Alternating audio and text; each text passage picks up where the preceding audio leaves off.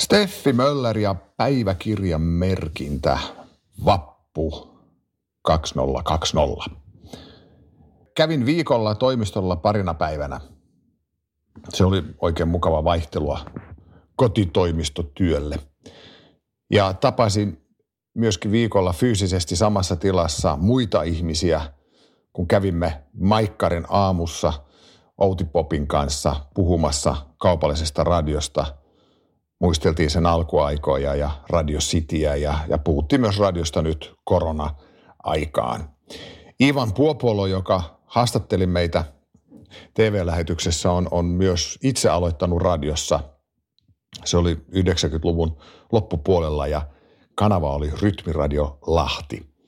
Meillä oli turvavälit kondiksessa, ei kätelty, ei halautu, oli hanskat kädessä – mutta oli, oli piristävää, todella piristävää puhua Outipopin kanssa.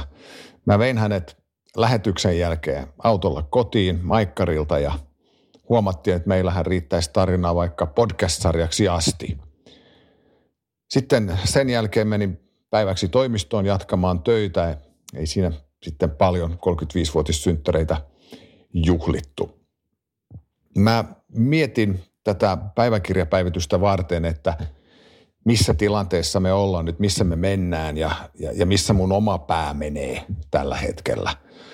Ja, ja kyllä täytyy myöntää, että henkisesti alkaa myös olla raskaampaa, koska kun ei vieläkään tiedä, että, että milloin tämä loppuu, ei ole päivämäärää, jolloin korona loppuu ja maailma avautuu.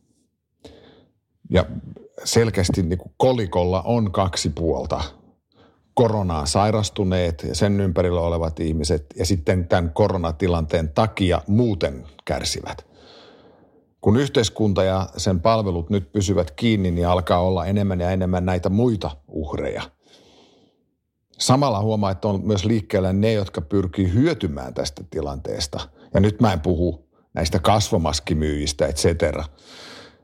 Ja, ja tässä on tullut mieleen, että kun entisaikaan, jos teki joulurauhan aikaan rikoksen, niin silloin sai ankaramman rangaistuksen kuin muina aikoina samasta rikkeestä. Ehkä tässä pitäisi poikkeusoloissa myös soveltaa sama asia nyt pandemian aikaa. Ja sitten on tullut ilmi se, että ilmaisia palveluita pyytävät myös sellaiset tahot, jolle ei todellakaan mielestäni pidä ilmaiseksi antaa mitään. No mutta tämä tilanne on tehnyt sen, että, että ensimmäistä kertaa mä olen itse tarjoutunut nyt kesäloman ajaksi vapaaehtoistöihin. Ja niin mä aion viettää ainakin osan mun kesälomasta. Kyllä on noussut semmoinen halu auttaa ilmaiseksi siinä, missä voi. Ja, ja jos on ihan rehellinen, niin, niin ei oikeasti myös nyt kiinnosta loman aikana matkustaminen eikä lentäminenkään.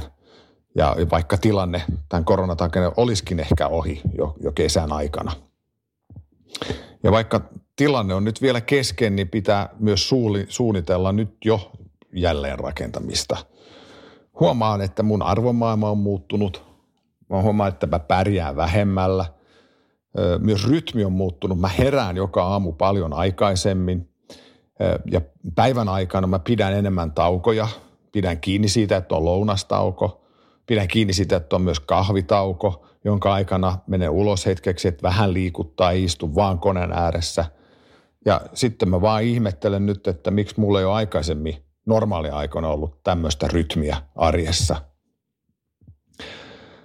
Korona ei todellakaan ole mikään mukava asia, mutta jos ja kun selviämme tästä, niin aion kyllä ottaa jatkoon mukaan kaikki ne hyvät puolet, joka tämä, tämä nykyinen arki on tuonut mukanaan. Voikaa kaikki hyvin, kuunnelkaa musiikkia, radiota ja podcasteja. Moi!